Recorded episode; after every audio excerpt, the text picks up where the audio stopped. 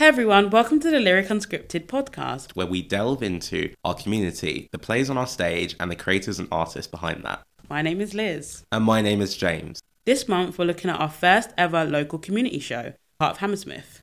Alongside this, we have launched a community project called Your Hammersmith Story, inviting members of our community to share their stories and tell us what Hammersmith means to them. For this season of Lyric Unscripted, we will talk to some of these individuals from our community and some of the Heart of Hammersmith cast and creatives and dive into the stories that make this community what it is.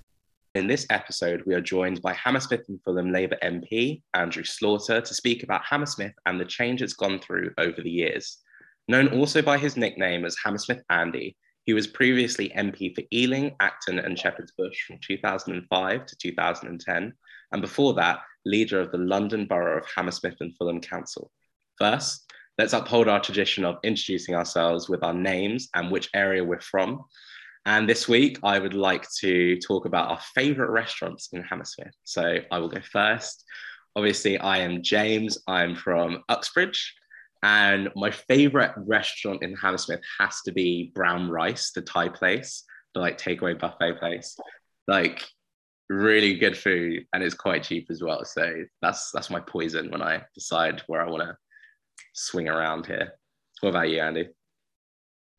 You, you, you have to be difficult. It's difficult to say anything is your favourite because you offend everybody else when you're the MP. But I, I will I will throw caution to the wind and say my favourite restaurant is Adam's Cafe in the Askew Road, which is a place I've actually been. I mean, it's also my local restaurant because it's at the end of uh, the road I live in. But I've been going there since well, since it, it, it first opened in the in the mid '80s, really, and it's still run by. Uh, uh, Admiral Francis Boukra. Um, it's a it's a unique restaurant because it's got it's a, a cafe in the uh, for workmen for anybody locally in the in the morning. It's a sort of local lunch place, you know, for with anybody else at lunchtime, and it's a fantastic Tunisian restaurant in the uh, in the evening. So I would highly recommend it, whichever of those brackets you fall into. Interesting. That's what I like. And then um, just introduce who you are and where you're from. Yeah, well, my name's Andy Slaughter. Um, I'm from, I, I, haven't moved a lot in my life. I was born in Parsons Green down in Fulham. And indeed, I'm the fourth generation of my family to grow up in Fulham, which is a bit weird. And the fourth generation to have season tickets at Craven Cottage. So that the, the big, so the big jump, the big migration for me was moving to Shepherd's Bush from uh, you know that full three miles north, which I did in the sort of late '90s, and that's where I live now. Um, and it's great. I mean, why would you want to live anywhere else? I mean, I can't say yeah because I do live somewhere else, but yeah, sure. so, um, tell us more about your job as MP. Well, MP is a really weird job. I mean, probably the best thing to say about it is you need literally no qualifications for it at all. That's a sort of almost a badge of honor, given it's both, you, like, you can't represent all 100,000 people who live in your constituency, which is roughly what I've got, about 70,000 voters. But that's your job. That that is your job. I mean, I you know I can't be like everybody because it's a hugely diverse community, I, you know, in terms of age, in terms of wealth, in terms of ethnicity, in terms of everything. Um, and but representative democracy is somehow you have to be able to say, I will do the best I can to speak up for everybody who lives in my area, whoever they are, whoever they voted for. And at the same time, I've got to balance that with my own views and my party's views because I don't get elected as me, I get elected as a Labour MP. So mm. it's a, it's quite a lot of pressure to try and balance all those factors. But the one thing you don't have to have is uh, you don't have to be have a particular education, have a particular professional background. Now there are still too many MPs from a sort of like me. There are too many MPs. I used to be a lawyer before I was here. I'm getting on now. I just turned 60. Um, you know, middle class, white, etc. We've got a lot better on those issues over the last 20, 30 years, but we're still not there yet. Mm. But somehow your job is whatever your background is you've got to represent all those people and their interests both in the community and in parliament okay really interesting on that so then um leading on from that why did you choose that field to work in particularly? I think it's really a really interesting thing you said. You don't need necessarily a full set of qualifications to do it but you are mm. trying to represent everyone there as best you as humanly possible obviously because you can't one man can't represent an entire like different group of communities all in one. But what was sort of the um the drive or motivation to, to go into that field well, it's curious because we, we've got some MPs in Parliament now who are in their mid 20s uh, who basically come to be MPs almost directly from university or maybe having done something of that nature. It's still probably more normal to do a whole series of other jobs first, you know, to get some life experience, um, to do things out which are not connected with politics. So, you know, I did a load of jobs. I didn't get elected as an MP until I was about 45, but I had done 20 years I think at the beginning on the council, or leading the council here, which is a sort of like a mini MP job. You're still elected, you're still representing people, but you're doing it in uh, smaller groups of people in a smaller area. And that's a sort of quite good training in a way. It gives you some experience of what you're going to do. And so hopefully you can get into the job a bit more easily. In the show, we go through a lot of different themes that we have sort of selected from different communities where the cast have either been part of that or have a really good knowledge of it. Um, so we explore racism, inequality, homelessness. Um, do you want to discuss any of these and sort of how you've encountered them um, within Hammersmith or West London as a whole, being an MP?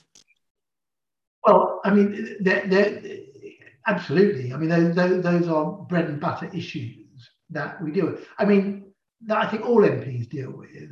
But actually, there is in, in big cities like London, you get more of a focus, both the good and the bad side of that, if you like. I think, you know, that of course we have problems with racism, and discrimination, inequality here. But I think that probably there's a better um, understanding of other cultures and you know living side by side with people who might have a very different background or outlook in life than you hear than there would be in much more homogeneous communities in other parts of the of the country. Um, and it's a truism, but it, it, genuinely tends to be the case that the more experience people have of other cultures and, and different types of people, the more understanding they get of that, the more comfortable they feel with that, and the more they actually feel that that's a positive in their lives. And that people who don't, you know, who live all the time in a sort of bubble of people like themselves, they're the people who have the sort of fears and the prejudices more, more in that way. I'm generalizing because you know you get different different people in different walks of life. But equally, we have uh, a lot of poverty here. We have you mentioned homelessness, and it's not just street homelessness. It's people living in poor poor housing conditions, particularly in the private rented sector. It's people living in severe overcrowding, you know, in um, uh, including in the social housing sector, because we just don't have enough um, uh, social affordable housing being built in the area. And therefore, uh, those problems, again, they exist everywhere, but they're more intense in somewhere like London because it's so expensive to live here, that people are drawn here because there may be work here, even, even if it's relatively low paid work. But then they've got to somehow live their lives. They've got to bring up their families, they've got to find somewhere to live. Their job may be insecure in that way. Mm. So yeah, that is a uh, that is basically, in a nutshell, what my job is. It's trying to help people who are trying to help themselves, but also need a uh, need a, uh, some assistance with that. Yeah, that's that's really interesting because um, in a rehearsal we were for the show. Obviously, we were discussing sort of um, those themes and things that we think um, would help or would be a good portrayal in the show. And we sort of go back and forth to make sure it's not just a very one dimensional view of like, this happens, that's how it is, or this happens, it's bad. It's got to be fully formed in 3D. So, like, um, for racism, there's like quite a large section on that that I helped in a lot. And it's, it's, um, I think it's one of the things with the arts as well. Like, it's a really odd, oddly healing and cathartic experience to see issues like this put on stage, translated into a play for people to be able to sort of tangibly view them rather than sort of hearing about them on the news and just going, okay, that's a thing there. Um, it really brings people, especially because theatre is obviously in person in the live, it really brings people to the forefront of these issues, which we thought is one of the best ways to sort of tackle them is to be like, this is happening. You need to understand and hear what people have to say rather than sort of just passively absorbing it or being aware of it kind of a um, thing. But um, moving on from that, what do you most love about West London as a whole? I, I think it's the it's, it's the variety that you get here. I mean, it's uh, yeah, you go. I mean, you go somewhere like Shepherd's Bush. You look at somewhere like the Uxbridge Road in Shepherd's Bush, which I think is still the most independent high street in the country. I.e., every shop is different. Every, lots of them are small family businesses.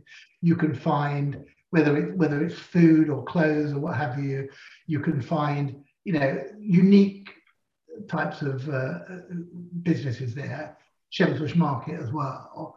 But you know, you get going to Central Hammersmith, that's being redeveloped now. That we're going to have the first IKEA in, in town IKEA in the country is a that's going to be a massive draw. We've got Westfield, which is the biggest shopping centre in um, uh, in Western Europe uh, there. But you then you get down to the riverside, and you've got this sort of you're going along towards Chiswick. You've got this really sort of nice posh area with pubs and green space and things of that of that kind. And um, uh, you, there's sort of something for everybody there. I don't want to overly glamorize it because you have got, as I said previously, you've got a lot of poverty and you've got a lot of people struggling to make ends meet. But you can have, you you you you feel you've got a variety. I mean, you you're talking about theatre. We've got three fantastic theatres in one small borough here. I know you'd like to say that the lyric is obviously um, uh, uh, the best of them, but I have to be even-handed in these matters. But uh, Riverside and Bush are also uh, wonderful. We've got these, you know, we've got venues like the Apollo, um, the Shepherd's Bush Empire. These are these are internationally famous sort of venues, entertainment venues of that kind. So I think we're really sort of on the map in that way. Yeah, I I really agree. I think one of the it's it's so interesting and amazing that these are internationally recognized venues, but at the forefront of these venues it is a community focus and vibe of like we we started up with this community we're well known in it they are like our first focus like obviously you have first three nights at, um, at most shows for venues here in the borough which i think mm. is amazing um, and just really has that community spirit to it that makes it quite unique and stand mm. out sort of in London and West London as well. Um, but obviously, I'm biased towards the side of London. So, as our final question, I would like to ask what's um, your particularly memorable experience you've had in Hammersmith? Something that sort of oh. with you that you're reminded of. It could be anything. Uh, it, it, it, it, probably is a bit, pro, a bit parochial. It's probably Fulham beating Juventus to get into the, the, the Europa Cup final. But um, uh, that was that was a night uh, to remember at, um, at Craven Cottage. But um, uh, I don't know. It's, it's, it, over the years, because I went to school here as well and all that, I've just got so many memories. I, I appearing appearing on stage at the Riverside Studios with um, Hugh Grant and Samantha Bond in my school play. Mm. that's my uh, that's my the nearest I got to stardom, I'm afraid. So there, you go. So, but I, I, am afraid I could bore you all night with um, uh, life in Hammersmith because I've, had 60 years of it so far. But um, uh, every every year and every, every time is um, uh, is different and, and is good, and it's just a great place to live. Thank you so much for coming on to the show today, Andy. Um, it's been it's been a really good chat. I've really really enjoyed it. Um, obviously, we're missing Liz today, my co-host, but we'll have her back soon. I've been James. I've been Andy. And this has been Lyric Unscripted. Thank you very much, and see you next time, everyone.